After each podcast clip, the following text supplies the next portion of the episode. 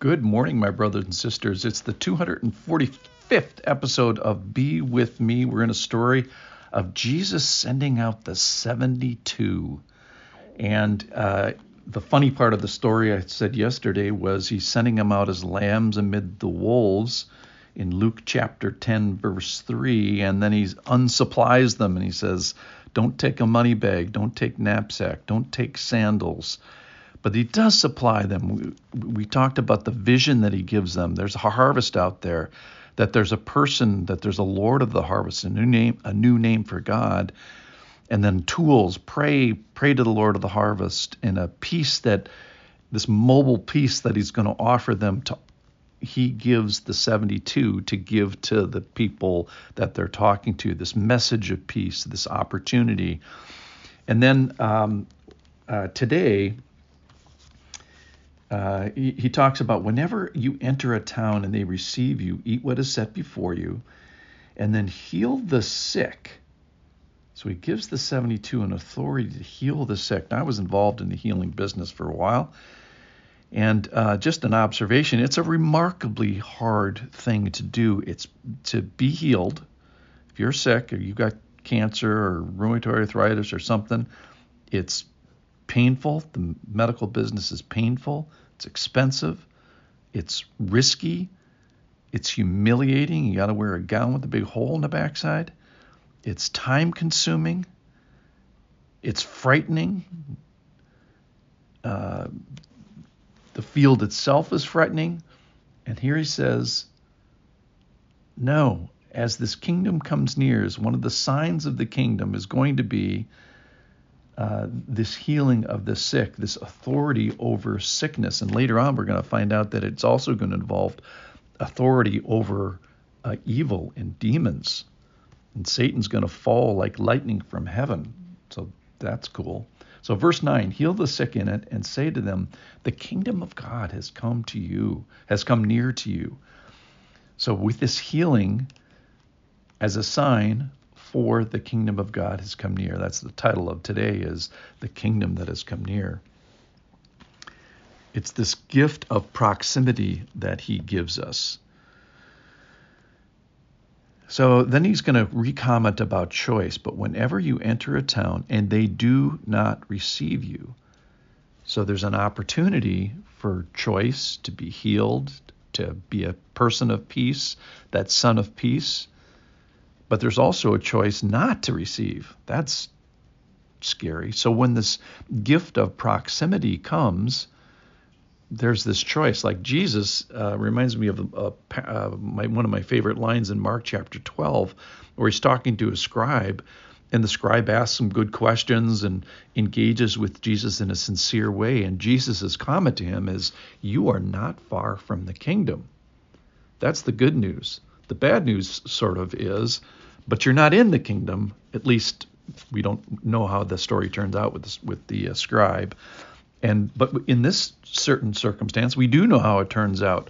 We have people that receive him, peace receivers, and then you have people that don't receive him.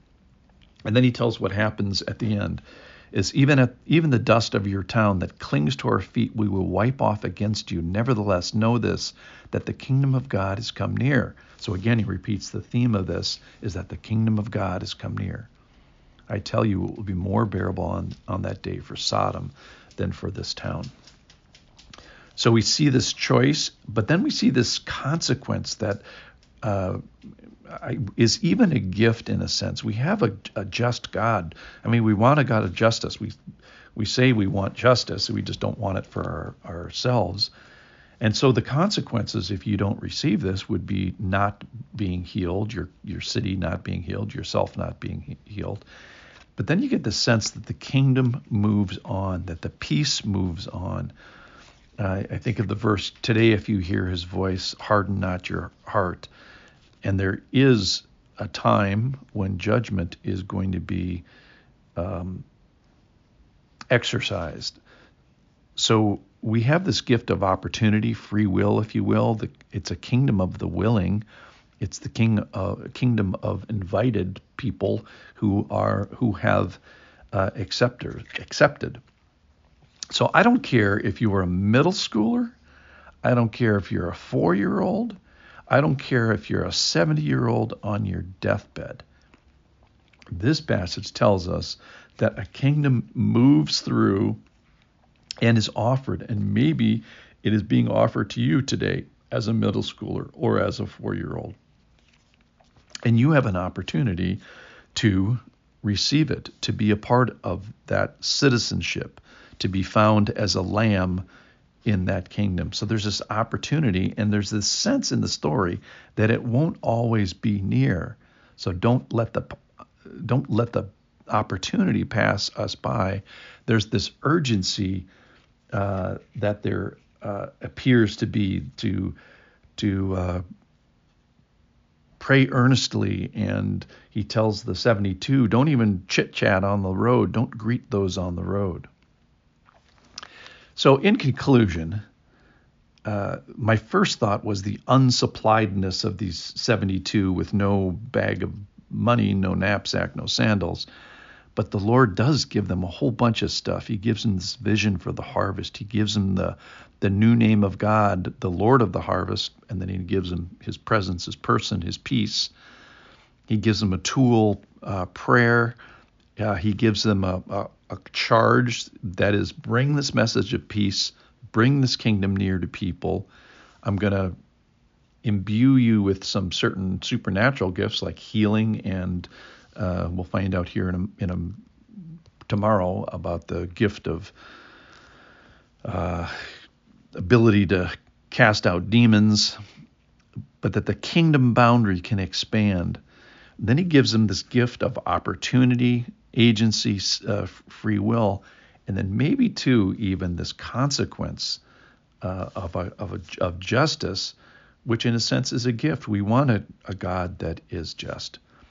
So the bottom line for us all is that if the kingdom is coming to you uh, and you have this opportunity, let's make the right choice, ladies and gentlemen. Let's jump into the kingdom. Let's respond yes. Let's turn. Let's be people of belief and faith and use our gift of opportunity when the kingdom comes near.